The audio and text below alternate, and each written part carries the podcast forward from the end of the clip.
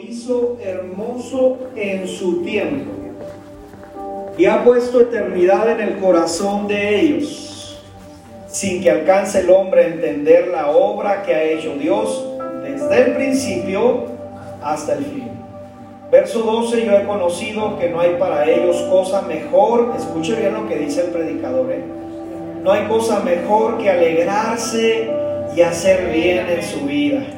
Y también que es donde Dios que todo hombre coma, beba y goce el bien de toda su labor. Miren qué interesantes palabras. He entendido que todo lo que Dios hace va a ser perpetuo sobre aquello no se le va a poder añadir ni tampoco se le va a poder quitar. Y lo hace Dios para que delante de Él teman los hombres. Lea conmigo el verso 15. Aquello que fue, ya es. Y lo que ha de ser, fue ya. Y Dios restaura.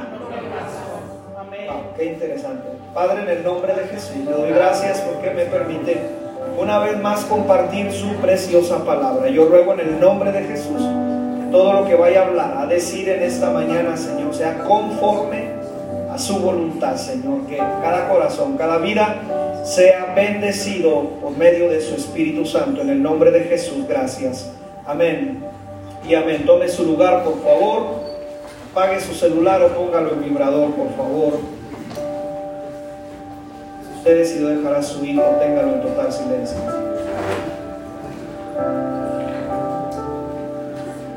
Todos los que estamos aquí, o la mayoría, no puedo generalizar, pero la mayoría de los que estamos aquí tenemos recuerdos. Algunos tenemos buenos recuerdos de nuestra niñez y algunos otros no tienen muy buenos recuerdos de su niñez pero puede recordar un poquito lo que fue su vida anteriormente. Algunas ocasiones decimos que recordar es volver a vivir, ¿verdad? El, el, saber nuestras raíces, el de dónde nacimos, dónde nos bañaban, ¿se acuerdan? En una tina, hermano. Y hoy queremos regaderas así, que salga zapa masaje. Nos bañaban en una tina. Sí, sí, o sea, más que ves que nos olvidamos nuestras raíces, ¿verdad? Comíamos tierra. Y cuando llovía y olía tierra mojada, ahí andábamos comiendo soquete. No más que nos olvidamos de nuestra raíz. De ahí venimos, de, de, esa niñez. En mi caso, yo tuve una niñez de todo el día jugar. Todo el día me la pasaba en la calle llegando de la primaria o del kinder afuera y ya a las 10 de la noche ve, o vengan a comer y luego se volvía a salir uno, vengan a hacer tareas, hacíamos y otra vez se volvía a salir uno todo el día en la calle. Bueno, cada quien tuvo su niñez, reitero, de diferentes formas, de diferentes maneras. Algunos tal vez omitan parte de su niñez por situaciones complicadas, no lo dudo, con algunos que me he sentado a platicar han vivido situaciones muy complicadas que muchas de las veces prefieren no recordar por lo duro que fue aquel tiempo. Bueno, cada quien vivió diferentes etapas, pero todos podemos recordar los tiempos. Un, matrimonio joven hace algún tiempo atrás se sentaba y platicaba una plática muy interesante donde el esposo ese día fue a visitar a sus papás, sus papás todavía vivían, y fue a visitarlos y su papá le enseñó todo lo que él sabía de mecánica. Él ahora era un hombre muy reconocido por ser un mecánico automotriz muy buscado en su ciudad. Y su padre le enseñó todo lo que sabía de mecánica. Entonces él acostumbraba de tiempo en tiempo, cuando tenía que darle mantenimiento a su carro, acostumbraba a ir a su casa y que su papá le ayudase a darle mantenimiento al carro como para recordar que su papá le olvidó, perdón, le enseñó esos principios de mecánica que él aprendió y que ahora era un hombre exitoso y reconocido en su ciudad, que ya tenía algunos talleres de mecánica automotriz. Fue él y hizo lo que tenía que hacer con su padre y regresó en la tarde Pero regresó muy pensativo esa tarde este joven. Y, y cuando llegó su esposa de su trabajo, él se puso a contarle, sabes amor, hoy fui a casa de mi papá como acostumbro a hacerlo, a, darle mantenimiento a nuestro automóvil para que él me ayudase, para que él recordase lo que, lo que él me enseñó. Pero este joven con, la voz este, así como con ganas de llorar, le dijo, pero mi papá ya se le olvidan las cosas. Mi papá ya no puede las herramientas. Ese hombre me enseñó a levantar las herramientas y a tomarlas correctamente. Pero ahora lo vi que cuando agarraba las herramientas temblaba su mano. Y este joven estaba platicando a su esposa eso y se le quebraba la voz porque estaba hablando de que su padre ya estaba entrando a una edad donde tal vez en un punto ya no iba a poderle ayudar. De hecho, este joven le dijo a su esposa, le dije a mi papá que me ayudara a quitar ciertos tornillos del motor y se le olvidó. Ya, ya se le va la onda a mi papá. Y, con la voz quebrada, ¿no? El joven. Y entonces la esposa le dice, mira qué casualidad. Eh, saliendo del trabajo fui a casa de mis papás, todavía vivían los dos y le dijo la esposa, fui a casa de mis papás y lo que nunca esperaba ver lo vi.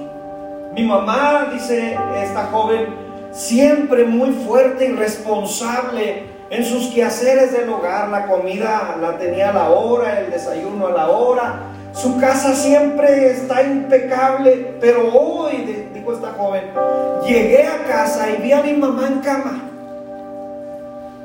Vi a mi mamá en la cama y le dije, mamá, ¿por qué hay tanto tiradero en la casa? Ganas de levantarme, hija, hoy.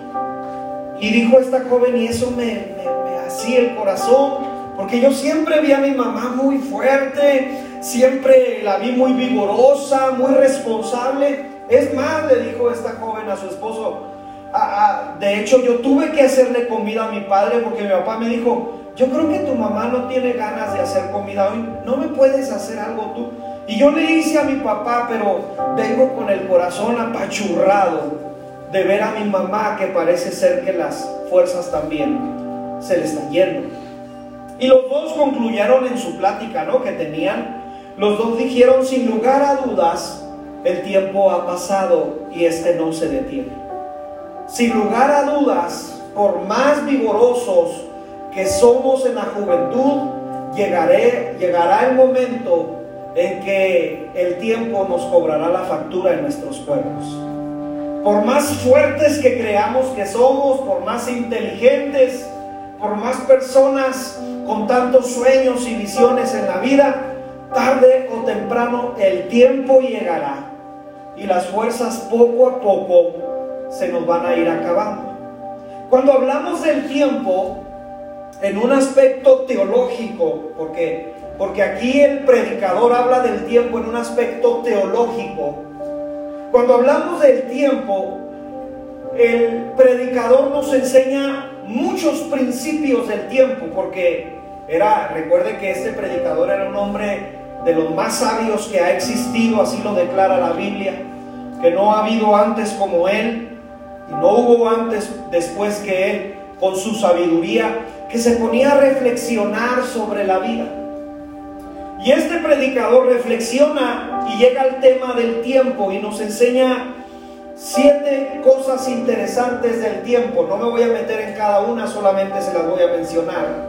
Pero nos enseña en estos pasajes siete principios del tiempo muy interesantes. El primer principio que nos enseña este predicador es que lo primero es que todo Dios lo ha hecho hermoso en su tiempo cada cosa, cada persona, cada etapa de nuestras vidas ha hecho formulado, Dios lo ha formulado para un tiempo específico. Porque dice el predicador, todo lo hizo hermoso en su tiempo. Habla de que Dios y en Dios están los tiempos, no en nosotros. De que Dios es quien controla estas etapas o estos momentos de la vida. Número dos, nos dice el predicador que existirá tiempo para todo, para sembrar y para no sembrar, para vivir y para morir. Él nos dice, tienes que estar consciente que va a haber tiempo para todo. Ahora, ojo con esto, porque en este principio tenemos que tomar esto en cuenta. Si nos han otorgado la bendición de vivir, Él nos dice y nos expresa, vive entonces la vida. Porque si la estás desperdiciando, te va a llegar la muerte. Entonces, cada etapa Dios te la ha dado para que la vivas. Y escuche bien esta palabra, para que la disfrutes. Aunque sean situaciones difíciles, pueden ser disfrutables. Es lo que nos está enseñando este hombre aquí por medio de hablar los tiempos. Número 3 nos dice que la humanidad tenemos tintes de eternidad. Todo lo ha hecho perfecto en su tiempo y ha puesto eternidad en el corazón del hombre. Si usted creía que iba a ir a la tumba y todo se iba a terminar, no es así. Somos almas eternas, según dice este predicador. Número cuatro, este hombre nos dice que cada etapa de la vida habrá tiempos diferentes. Número cinco, nos dice este hombre que el mundo y los que en él coexisten vivimos bajo procesos y etapas. De eso nadie se escapa. Eso es lo que nos está diciendo este hombre. Número 6 nos dice que Dios no se ajusta a nuestros tiempos y a nuestro reloj, porque Él es el Dios de los tiempos. A Él no lo mueve el tiempo de la humanidad. Dios no tiene ningún problema cuando parece ser que el reloj humano tiene problemas, para Dios no tiene ningún inconveniente. Ejemplo bíblico, Sara es un ejemplo de que se le había pasado lo que la humanidad dice el tiempo de poder tener hijos, pero Dios nunca llega tarde porque Él maneja los tiempos. ¿Alguien dice amén a esto? O sea, Dios no está ahí diciendo, ya se me hizo tarde, ya me tardé. Él tiene un kairos que es un tiempo justo en el cual yo no lo voy a poder mover porque todo corre bajo su voluntad. Y número 7, que es en el que nos vamos a ubicar este día, en el principio número 7 que nos ubica el predicador de Eclesiastés en el capítulo 3, en el verso 15, habla de que tenemos un pasado, todo persona tiene un pasado, tiene un presente y va a tener un futuro. Diga conmigo fuerte, pasado. Diga conmigo fuerte, presente. Y diga conmigo fuerte, futuro. Esto que acabo de mencionar, este punto, es el que nos vamos a ubicar este día. En los tres tiempos que la Biblia maneja en la vida humana o de un hombre o de una mujer. Es donde nos vamos a ubicar en este día y vamos a comenzar hablando, escuche bien cómo lo voy a decir, en un aspecto teológico sobre el pasado, sobre el presente y sobre el futuro. ¿Qué es lo que nos insta la Biblia? ¿Qué es lo que nos enseña la Biblia de cómo podemos vivir nuestras vidas respecto a nuestro pasado, a nuestro presente y a nuestro futuro? Hablando del pasado, Eclesiastés capítulo 3, verso 15, nos dice, aquello que fue, ya es. Yo dije al comienzo que cada uno de los que estamos aquí tenemos diferentes pasados. Hermano, no somos iguales en cada historia, somos totalmente diferentes. Cada uno de los que estamos aquí tenemos diferentes pasados algunos dignos tal vez de recordar y otros que tal vez quieren mejor esconder su pasado por cosas complicadas que hayan vivido en la vida. Acuérdense una vez, una ocasión que le prediqué, porque en esta parte entra el alma. En el alma, yo le expliqué una ocasión que está dividido en varias partes. El alma está dividido por consciente, inconsciente, subconsciente, voluntad, emociones, sentimientos. Y hay personas, el cerebro es, muy interesante porque hay personas que etapas de su vida mejor han permitido omitirlas, ya no recordarlas. Si usted le dice, tú anduviste allá, no, porque ya lo omitió de su mente, porque tal vez tuvo una mala experiencia y mejor prefirió omitirlo de su mente.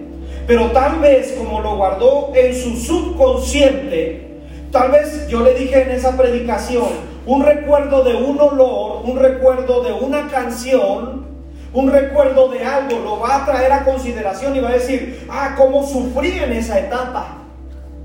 Porque el alma tiene subconsciente, inconsciente, conciencia, y cada uno podemos ir guardando. Hay personas que cuando usted les habla de su niñez lloran, porque han vivido niñez tremenda o dura. Y dicen, yo prefiero no hablar del tema, porque han vivido situaciones. Y mejor prefieren tratar de olvidar lo que vivieron en su niñez. Ahora, cuando hablamos de un aspecto teológico del tiempo, cuando hablamos del tiempo, la Biblia siempre nos va a llevar a que tanto en tu pasado como en tu presente y en tu futuro puedes caminar libre de cualquier circunstancia. Voy a volverlo a repetir por los que estaban pensando porque ya no dan chabelo, ¿sí? En un aspecto teológico, la Biblia nos enseña que sí podemos manejar bien nuestro pasado nuestro presente y nuestro futuro, porque siempre la Biblia nos va a llevar a que en cada etapa de nuestra vida Dios nos ha hecho libres. Ejemplo, déjeme le hablo sobre el pasado, estamos en el pasado. En mi pasado y en tu pasado, yo no conocía a Dios. Usted ni conocía a Dios ni por su cabeza le pasaba a Dios ni por su cabeza pensó estar un marzo 12 a las 10.05 de la mañana en una iglesia adorando a Dios. O alguien sí dijo, no, yo sí ya me había, había, visto aquí.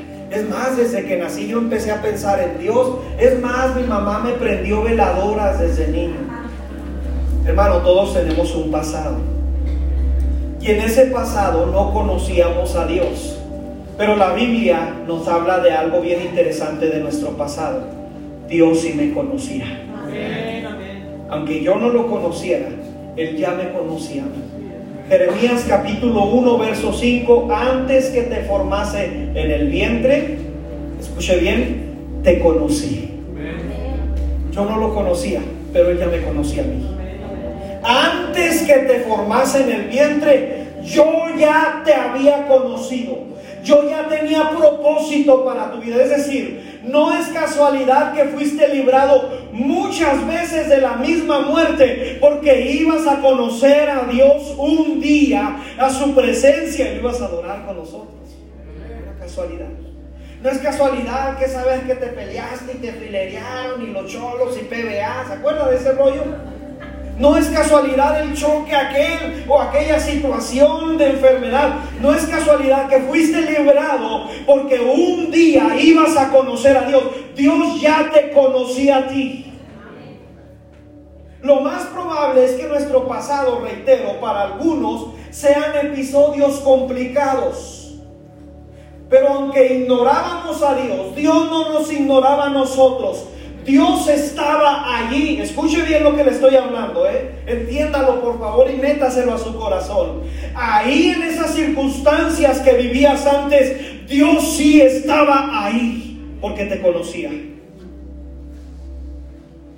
Esos episodios, como lo dije, de peligro de muerte, de asegurar muchos, muchos les aseguraron aquí, pronto vas a morir como tu papá o como tu hermano, pronto vas a terminar, pero no pudo la muerte contigo porque Dios tenía propósito para tu vida. ¿Alguien dice amén a esto? ¿Alguien puede aplaudirle a Dios de propósitos?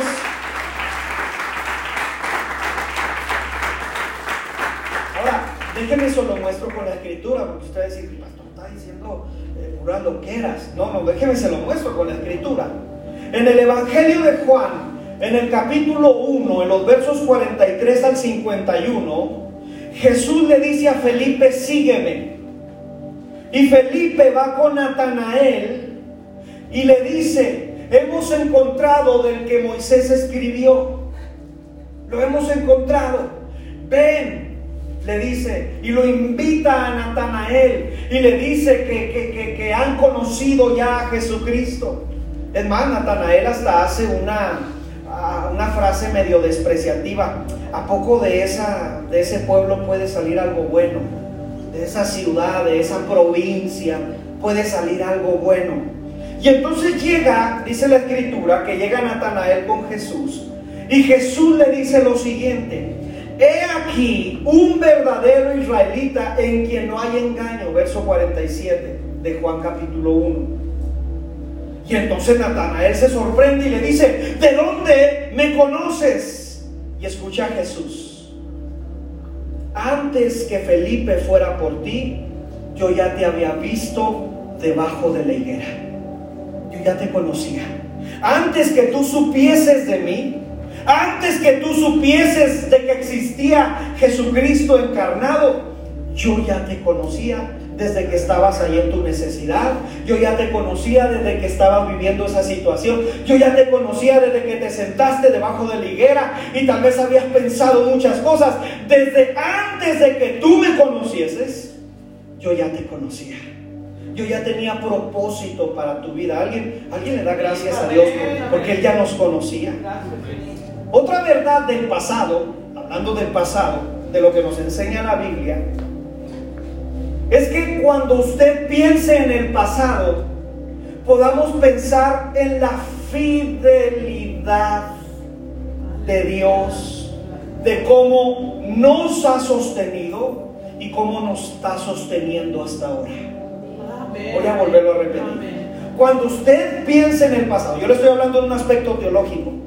Si le hablara en un aspecto Paquita la del barrio, sí, ¿verdad? Si le hablo del aspecto Paquita la del barrio, el pasado usted va a decir rata inmunda. ¿Sí? ¿Sí me está entendiendo, verdad? En un aspecto teológico la Biblia te dice, si vas a usar el pasado, sea para esto. Porque si lo vas a usar en el aspecto Paquita la del barrio, te vas ahí a entristecer tremendamente. Pero si lo hablamos en un aspecto teológico, Dios nos dice, perfecto, ¿quieres pensar en el pasado? Piensa en mi fidelidad, cómo te he sostenido, cómo te sostuve y cómo te estoy sosteniendo hasta ahora. Vaya conmigo a Deuteronomio, por favor, para mostrárselo con la Biblia rápidamente. Deuteronomio capítulo 8. Vamos a leer primero los versos 2 al 4. Dios nos dice, si te vas a acordar del pasado, acuérdate mejor de eso versos 2 al 4, y te, ¿qué dice esa palabra? Y te acordarás de todo el camino por donde te ha traído Jehová tu Dios, ¿cuántos años? 40 años en el desierto para afligirte, para probarte, para saber lo que había en tu corazón, si habías de guardar o no sus mandatos, y te afligió y te hizo tener hambre y te sustentó con maná, comida que no conocías tú, ni tus padres la habían conocido, para hacerte saber que no solo de pan vivirá el hombre, mas de todo lo que sale de la boca de Jehová vivirá el hombre. Tu vestido, escuche bien lo que les dice, si vas a recordar el pasado, acuérdate que tu vestido nunca se envejeció sobre ti, ni el pie se te ha hinchado en estos cuántos años? ¿A cuántos se le echan el pie? Y estos que andaban en el desierto, hermano, no traían los night feet, ¿verdad? Los, los, los night profesionales contra pavimento caliente. No, hermano, no traían eso y su pie no se hinchó. Si te vas a acordar del pasado, te dice Dios, acuérdate cómo te he sostenido en el pasado, cómo tu ropa ha estado contigo, cómo tienes un hogar, cómo tienes comida en tu mesa tres veces al día, cómo he sido fiel. Si te vas a acordar del pasado, tráelo a consideración, pero habla de las grandezas que Dios ha hecho contigo. Cuéntales a tus hijos cuán grandes cosas ha hecho Dios contigo y cómo te ha sostenido en el pasado y que hoy en este presente te va a seguir sosteniendo. Alguien dice amén en esta mañana.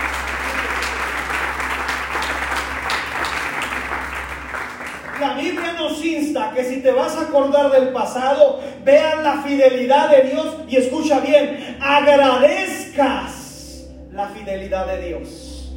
Dije que también los, los versos 11 al, 18 de Deuteronomio. Voy hacia el verso 11. Cuídate, y luego le vuelve a repetir, de no olvidarte de Jehová tu Dios para cumplir sus mandatos, sus decretos, sus estatutos que yo te ordeno hoy. No vaya a sucederte que comas, escuche bien, y te sacies y edifiques buenas casas en que habites, y tus vacas y tus ovejas se aumenten, y la plata y el oro se, se te multiplique, y todo lo que tuvieres se aumente, y se enorgullezca tu corazón, verso 14, y te olvides de Jehová tu Dios que te sacó de tierra de Egipto, de casa de servidumbre, que te hizo caminar por un desierto grande y espantoso, lleno de serpientes ardientes y de escorpiones y de sed, donde no había agua, pero Él te sacó agua de la roca del pedernal, que te sustentó con maná en el desierto, comida que tus padres no habían conocido, afligiéndote, probándote para la postre hacerte bien y digas en tu corazón, mi poder y la fuerza de mi mano me han traído esta riqueza, sino que te acuerdes de Jehová tu Dios, porque Él te da el poder para hacer qué? Las riquezas a fin de confirmar su pacto que juró a tus padres, como en este día. Si vas a mirar al pasado, sea para agradecerle a Dios su fidelidad. Si hoy Eres una persona que el mundo denomina como exitosa. No es por ti, es por Él. Que no se te suba el corazón, dice Jesús. Que si un día se te aumentan las vacas y se te aumentan las tierras y esto no digas, wow, sino que diga, Señor, todo es por medio de tu fidelidad, porque tú eres quien nos sostiene. Tú se lo prometiste a nuestros padres y ahora tú lo estás cumpliendo, porque Dios es un Dios de promesas que cumple lo que Él dice. Alguien dice amén en esta mañana. Alguien puede aplaudirle fuerte al Dios que cumple sus promesas. Fíjese que les dice, Recuerda que te saqué de Egipto. Nuestro Egipto, el Egipto tuyo y el Egipto mío, esto cuando todavía no conocíamos a Dios, cuando todavía estábamos en el mundo, cuando todavía Dios nos dice, acuérdate de dónde te saqué. Oh, pero es que eh, yo ahora, Señor, predico tras de un púlpito y veme. Sí, pero acuérdate lo que fuiste y lo que yo hice contigo. No te olvides de eso. No te olvides que yo te saqué de la muerte. No te olvides que ahora eres mi hijo amado. Alguien dice amén a esto. Que Él nos atrajo con cuerdas de amor y ahora somos hijos. Otra verdad que nos enseña la Biblia respecto al pasado es que debemos considerar, escuchen bien lo que voy a hablar porque aquí en este tema entra lo del alma, lo que hablé al principio. Tenemos que considerar que si vamos a hablar del pasado, debes de estar, de persistir y el aferrarnos a Cristo. Voy a volverlo a decir, porque yo hablé al principio que todos tenemos diferentes pasados. ¿Estamos de acuerdo con eso? ¿Estamos de acuerdo que todos tenemos diferentes pasados? Ok, todos tenemos diferentes pasados, algunos más complicados que otros otros tal vez dignos de recordarse, otros a lo mejor no. Pero hablando del pasado, la Biblia nos habla, si te vas a acordar del pasado, nos dice, aférrate y persevera el estar en Cristo. Porque cuando estás en Cristo, Él va a traer sanidad a tu pasado. Voy a volverlo a repetir. Él va a traer sanidad a tu pasado. A ver, pastor, explíqueme eso, cómo Dios va a cambiar mi pasado si ya pasó. Ah, segunda de Corintios 5, 17. De modo que si alguno está, no habla de estuvo ni de estará. ¿Estamos de acuerdo? De modo que si alguno está en Cristo, nueva criatura es. Las cosas viejas ya las sanó. Me hicieron esto, pero Dios ya lo sanó. Tuve, una, tuve esto en mi, en mi adolescencia, en mi juventud. Me pasó esto, tuve divorcios, tuve esto, pero ya lo sanó. Porque ahora estoy agarrado de Él. Cuando estoy en Él, Él viene y sana. Y me dice, todo eso ya está allá. Ya pasó. Las cosas son hechas nuevas. No es que Dios no diga, es que a mí no me importa. No, Él ya lo sanó, porque ya trajo sanidad a tu corazón, ya trajo sanidad a tu mente, ya trajo sanidad a tu subconsciente, ya trajo sanidad a tu conciencia. Y aquella persona que en el pasado tal vez te hizo mucho daño, hoy tú puedes perdonarlo porque estás en Cristo, porque estás en Él y sabes que tu pasado también está en sus manos. Alguien dele gloria por favor a nuestro Dios.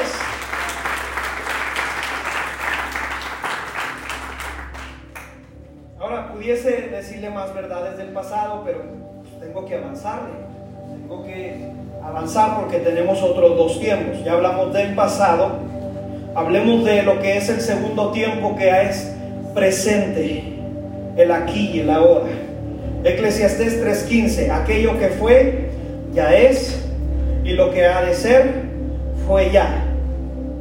En esta verdad del aquí y el ahora, cuando hablamos de nuestro presente, las verdades expresadas anteriormente, hablando del pasado, te permitirán caminar en tu presente. Voy a volverlo a repetir por si alguien no, no, no pudo captar eso. Las verdades que expresé en el punto del pasado nos van a permitir caminar en nuestro presente agradecidos, porque podemos disfrutar nuestro presente, porque Dios estuvo en nuestro pasado. Acuérdense que Él ya me conocía. Yo no lo conocía, pero ya me conocía. Entonces yo puedo disfrutar mi presente cuando entiendo que Él ha tomado mi pasado, cuando entiendo que Él me ha perdonado y cuando entiendo que Él ha sanado mi pasado. Ahora escuche bien al predicador, a, a Eclesiastes, cuando habla respecto al presente. Yo, yo se lo traté de decir un poquito más fuerte cuando lo leía, pero quiero volvérselo a repetir en el verso 12 del capítulo 3 de Eclesiastes. Mire lo que él nos insta a hacer respecto al presente. Verso 12. Yo he conocido que no hay para ellos, para la humanidad, cosa mejor que entristecerse y estar llorando todos los días. Dice la Biblia, yo he conocido que no hay cosa mejor para ellos que alegrarse, aleluya, y hacer mal. Haz bien, porque Dios te ha hecho bien a ti. Cuando las personas cargan con un pasado terrible, van a tratar de hacerle daño a los demás. Porque lo que ellos están viviendo, quieren hacerse la víctima con los demás. ¿Sí? Ojo. O sea, usted no va a poder cambiar a las personas. Hay personas que viven frustradas porque su pasado, porque me hicieron. Y cuando las hablas del matrimonio, te dicen, matrimonio no, guácala, yo no, porque tienen un pasado terrible. Y quieren que tú estés en ese pasado. No, mi hermano. Dios ya te hizo libre. Esto es poderoso. Entonces el predicador cuando nos habla del presente nos dice, hermanos de puertas de Sion, si estás viviendo tú aquí y tú ahora, alégrate y gózate. Es más, mira lo que dice él, come y bebe y disfruta de la vida que Dios te ha dado. La vida que Dios nos ha dado no es para andar, aquí estoy, Señor, con pruebas y luchas. El apóstol Pablo tenía pruebas y luchas y él decía, regocijaos en el Señor. Otra vez digo, regocijaos en el Señor, porque aún las pruebas y las luchas nos traen alegría, porque hay un mayor peso de gloria de lo que Él ha de traer en medio de nuestro presente, porque si lo hizo en el pasado, lo va a volver a hacer. Aleluya.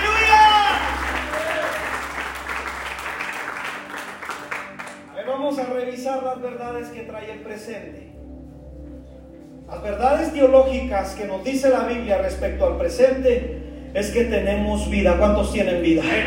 Tenemos salvación. Soy portador de su gloria. Es decir, lo que logro yo, lo que alcanzo a, comprender un poquito, porque de hecho me falta mucho para comprenderlo. Es más, el mismo Salomón eh, batalló para comprenderlo y dijo, ¿cómo si los cielos de los cielos no te pueden sostener? ¿Cómo vas a vivir entre nosotros?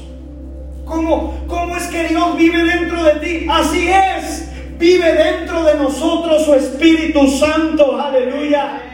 Por eso es que el escritor de Hechos en el capítulo 2, en el verso 17 nos dice, y en los postreros días, dice el Señor, derramaré de mi espíritu sobre toda carne. Y tus hijos, ah, también mis hijos pueden ser llenos de Dios, vuestros hijos y vuestras hijas profetizarán, vuestros ancianos soñarán sueños. Y de cierto sobre mis siervos y sobre mis siervas derramaré de mi espíritu. Nuestro presente nos habla de gloria, nuestro presente nos habla de presencia de Dios. Alégrate y gózate, oh hija de Sión, porque Jehová está en medio de ti como poderoso gigante. Aprovecha el aquí y aprovecha el ahora, porque Dios está en medio de ti.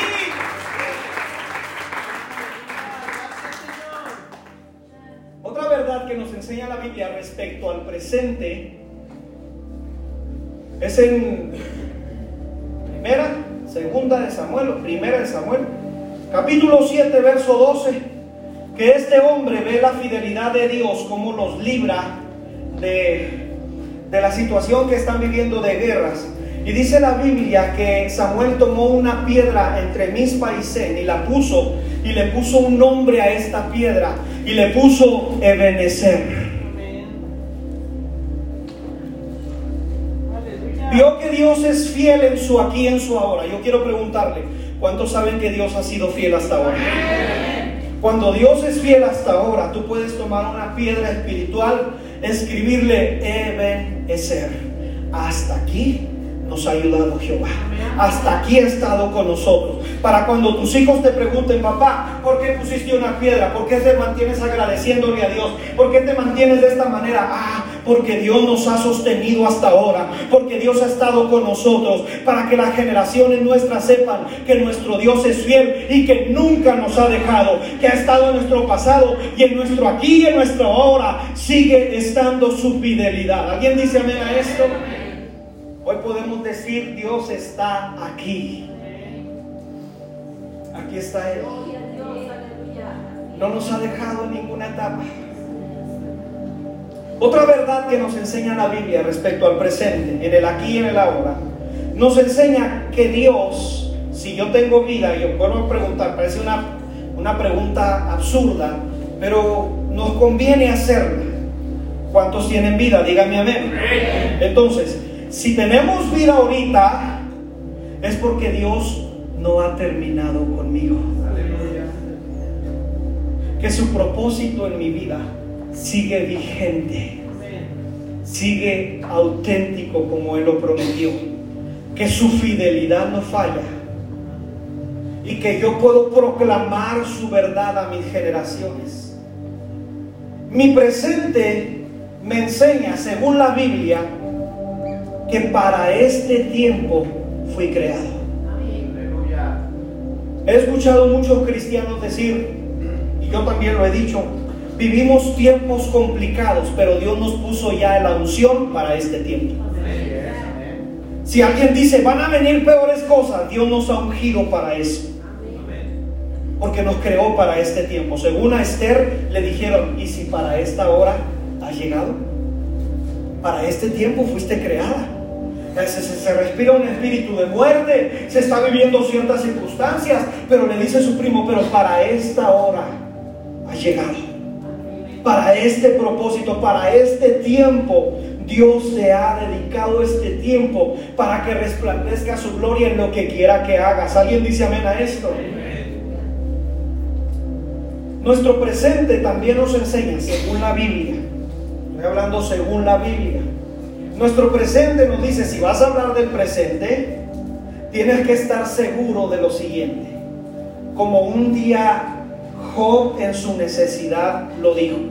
Al, verse Job en toda la necesidad, ya había perdido a sus hijos, ya había perdido eh, todos sus ganados, ya había perdido sus tierras, ya había perdido todo. Dice que Job se hincó y adoró.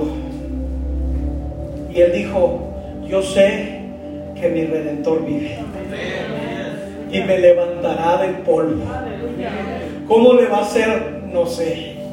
Lo que debes de saber es que si en tu presente está Dios, mi hermano, vas a salir de esta victoriosa.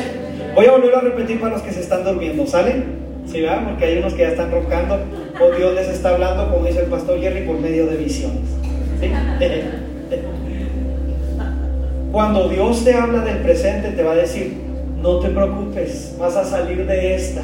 Porque podemos decir como Job, yo sé que mi redentor vive y me va a levantar de esta etapa que estoy viviendo, porque yo sé que en mi aquí y en mi ahora Dios está conmigo y voy a salir como poderoso gigante, Él va a salir sobre mí y va a pelear la batalla por mí.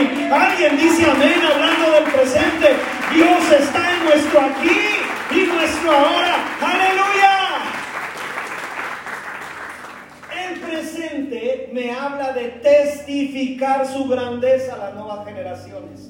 Háblales de mi grandeza, le decían a Moisés. Háblale, recuérdale lo que he hecho yo con ellos es la preparación. Nuestras vidas, hermanos adultos, casados, que ya tenemos edad, los hermanos que estamos en este lugar, somos los que estamos preparando a los próximos Esther, a los próximos Eliseos de las generaciones que van a salir a pelear en contra de lo que sea necesario, porque hay unción, porque Dios está sobre nosotros, en nuestro aquí y en nuestro ahora. Hay un ejército preparándose en las aulas, hay un ejército que va a salir a predicar y nosotros nos hemos de ver, nos hemos de sentar ahí en los asientos y nos van a temblar las rodillas porque ya no tenemos fuerzas, pero nos estamos preparando a los Esther, a los Eliseos, a los Josué, que el día de mañana van a tomar la posesión de lo que Dios les ha dicho. Alguien dígame por favor en esta mañana y déle gloria de que podemos testificar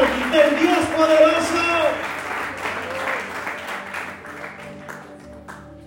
¿Cuántos están en la edad del TAG? 40, 50, 60, 70. Díganme amén.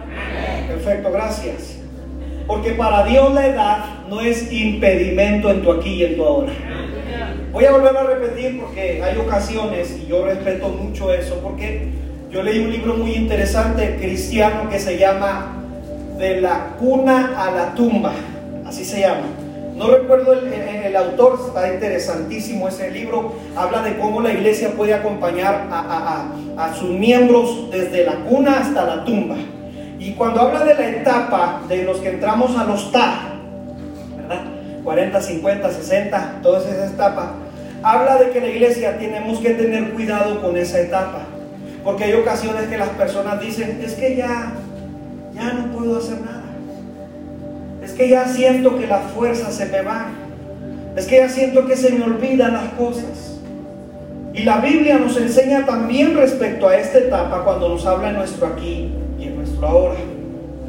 Y nos enseña, hermana, hermano, que tu edad no es impedimento para que Dios te use.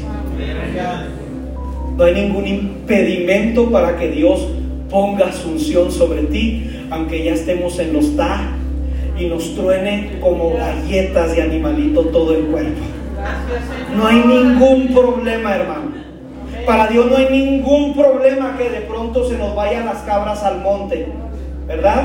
No hay ningún problema porque Él todavía te puede usar. Si tienes vida en tu aquí y en tu ahora, no ha acabado contigo. Por eso no te sientas menos, no digas, es que yo creo que ya mi edad no me permite. Escucha lo que dice la Biblia. Caleb le dijo a Josué en el capítulo 14, versos 10 al 12.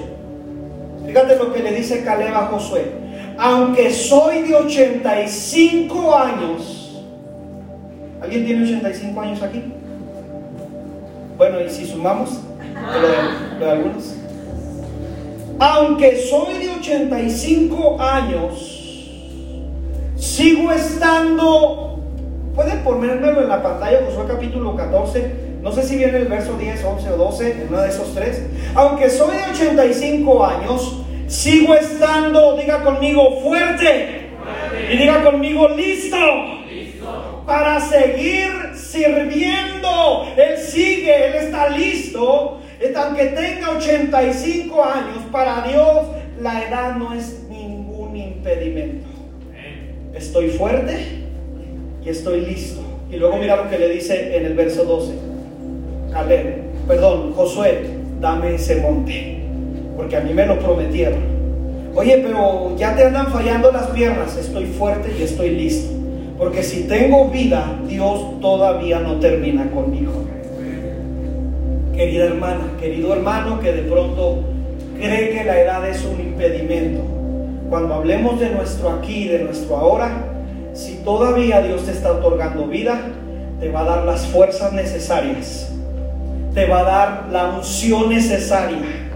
Y te va a dar la fortaleza necesaria para que te pares y tomes ese monte como Caleb y digas, nadie me va a quitar ese monte, ese monte es mío, esa tierra es mía porque Dios está conmigo. Voy a seguir luchando por mis hijos, voy a seguir luchando por mis nietos, no voy a parar hasta que Dios lo diga, porque si el motorcito no se ha parado es porque Dios le sigue dando vida. Aunque lo de afuera se empiece a arrugar, lo de adentro empieza a rejuvenecerse en el poder de nuestro Dios. Alguien dice amén en esta mañana, hablando del presente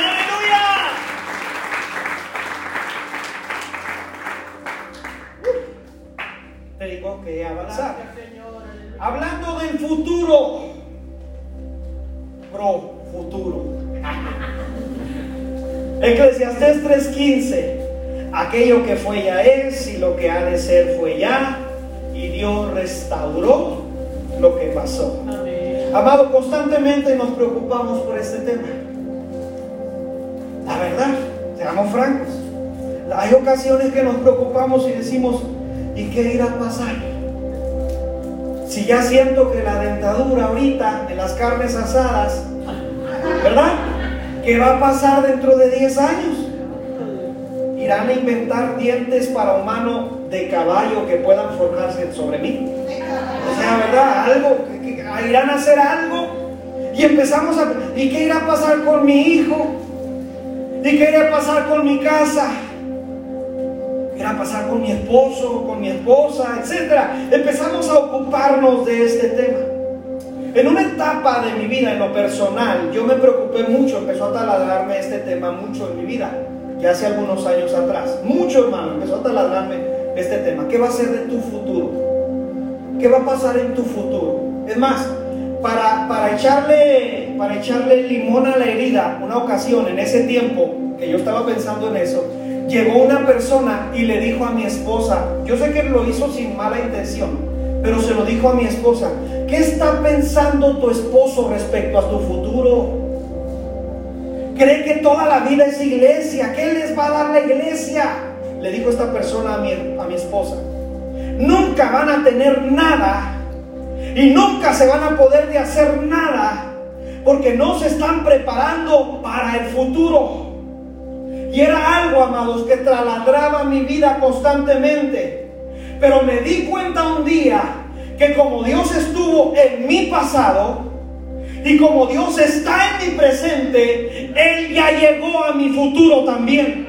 Y mi futuro está en sus manos, como también cuando ya me conocía, aunque yo no lo conocía cuando está aquí su fidelidad en mi vida. Y yo sé que cuando envejezca su futuro y mi futuro está en sus manos, en las manos de Dios. Alguien dice amén a esto.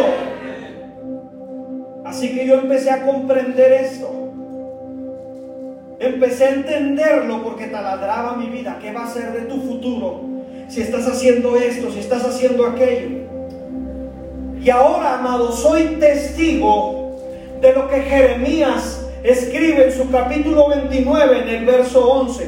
Ahora es real en mi vida y lo puedo testificar. Jeremías capítulo 29, verso 11, si me lo pueden poner. Porque yo sé los pensamientos, otra versión dice los planes que tengo acerca de vosotros, dice Jehová. Pensamientos de bien y no de mal, para daros qué? Para darte, una versión dice, para darte el fin que esperas mi futuro ya llegó Dios. Yo todavía no llego, pero Él ya llegó. Ya está en sus manos. Me di cuenta entonces que mi pasado Él lo restauró y todo lo que ha hecho nuevo, sé que mi futuro está hablando de gloria. Voy a volverlo a repetir. Mi futuro habla de gloria. Segunda de Corintios capítulo 4, verso 17 porque esta leve tribulación momentánea, lo que estás viviendo en tu aquí y en tu ahora, porque esta leve tribulación momentánea, lo único que está haciendo es producir en nosotros un cada vez más excelente peso de gloria. Lo que hay en tu futuro y en mi futuro es un mayor peso de gloria. Es manifestar la gloria del Señor. Y es que yo lo he compartido y lo compartí varias veces en tiempo de pandemia, que la gente cree que la muerte es derrota, para el cristiano es victoria. Voy a volverlo a repetir. La gente ha puesto a la muerte como derrota. Pero la Biblia cuando nos habla de que nos llegue la muerte para el cristiano, se trata de victoria. El apóstol Pablo se nos dice a las iglesias que les escribe, quisiera estar ya con Él, pero me es necesidad de estar aquí. Pero yo, para mí, el vivir es Cristo y el morir, eso habla de gloria. Tu futuro está en las manos de Dios, mi amado. Aleluya. Cuando la Biblia habla de mi futuro, habla de cumplimiento. Apocalipsis está lleno de al que venciere, al que venciere le daré, al que venciere le daré. Yo te insto a vencer en el nombre de Jesús, porque un día vamos a estar delante de Él, delante de su gloria. Me habla de eternidad, me habla de ganancia. Para mí es ganancia la muerte, porque sé que Él ya está en el futuro mío. Y escucha bien, y en el futuro de tus generaciones. No te preocupes por tus generaciones, porque Dios ya está con ellos, porque aleluya. Alguien gócese por favor en esta mañana y dígale gracias, porque tú ya estás, ya llegaste a mi futuro. Futuro de Dios, en nuestra vida en las manos de Dios, habla de promesas cumplidas. Génesis 28, 15. Si me lo pueden poner en las pantallas, yo puse a trabajar mucho a los muchachos de ahí de las pantallas, gracias. Porque les dije, son como 25 pasajes que traigo en esta predicación. Génesis 28, 15 le dicen a Jacob, he aquí yo estoy contigo y te guardaré por donde quiera que fueres. Discúlpeme que se me quiebre la voz, pero este pasaje toca mi corazón. Y volveré a traerte a esta tierra. Y lea conmigo la siguiente frase. Porque no te dejaré hasta que haya hecho. Él ya llegó a mi futuro. Él ya lo prometió. Él ya lo dijo. A Jacob le dijo, no te voy a dejar hasta que haya hecho lo que te he dicho. Así sean 100 años que Dios nos permita vivir, no nos va a dejar esos 100 años hasta que te haya hecho lo que Amados, en cada tiempo, en cada etapa, en cada proceso, podemos vivir libres porque de nuestro pasado hemos sido libres, en nuestro presente seguimos siendo libres y en nuestro futuro hay gloria de Dios. Es decir, escuche bien, si usted ha estado dormido toda la predicación, póngame atención estos tres minutos. Al despertar, al dormir, cuando andes por el camino, en cada situación, en tu pasado, en tu presente, en tu porvenir, dale a Dios el control. Gloria a Dios por los seguros que existen, ¿verdad? La gente que nos dice, prepárate para tu futuro, claro, lo vamos a hacer y todo eso, perfecto. Pero yo sé que Él ya llegó a mi futuro. Yo sé que Él está ahí. Vale la pena vivir por fe. Vuelvo a repetir, vale la pena vivir por fe. Porque yo hasta ahorita, yo no he visto un justo desamparado. No lo he visto. Esté mendigando pan. Él estuvo con nosotros. ¿Cuántos dicen amén? Él está con nosotros. ¿Cuántos dicen amén? Y Él va a estar con nosotros. Pasado, presente y futuro. Ponlo en las manos de Dios.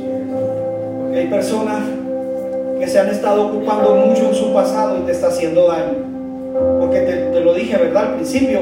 Porque tal vez lo estás hablando de una parte teológica de Paquita, la del barrio, y duele el pasado cuando lo agarras así como Paquita, ¿verdad?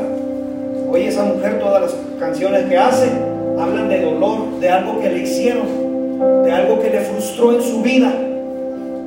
Qué eh, sabandija y qué rata, y esto y el otro. O sea, esa mujer se quedó viviendo en su pasado.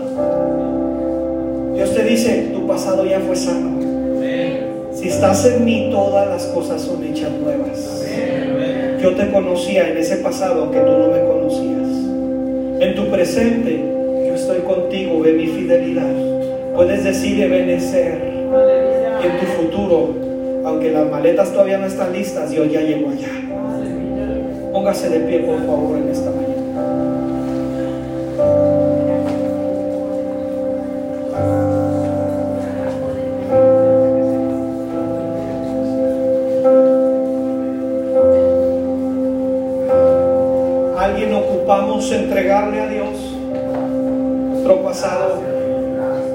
Presente y nuestro futuro. Si alguien conmigo quiere entregarle a Dios estos tres tiempos, pasado, presente y futuro, yo, abro el altar si usted quiere pasar para entregarle a Dios todos sus tiempos.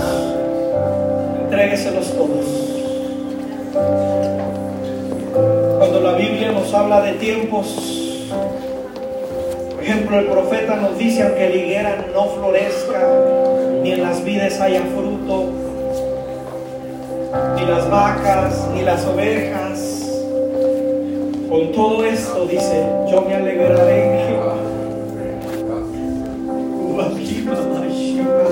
Gracias Dios, aleluya. Aleluya.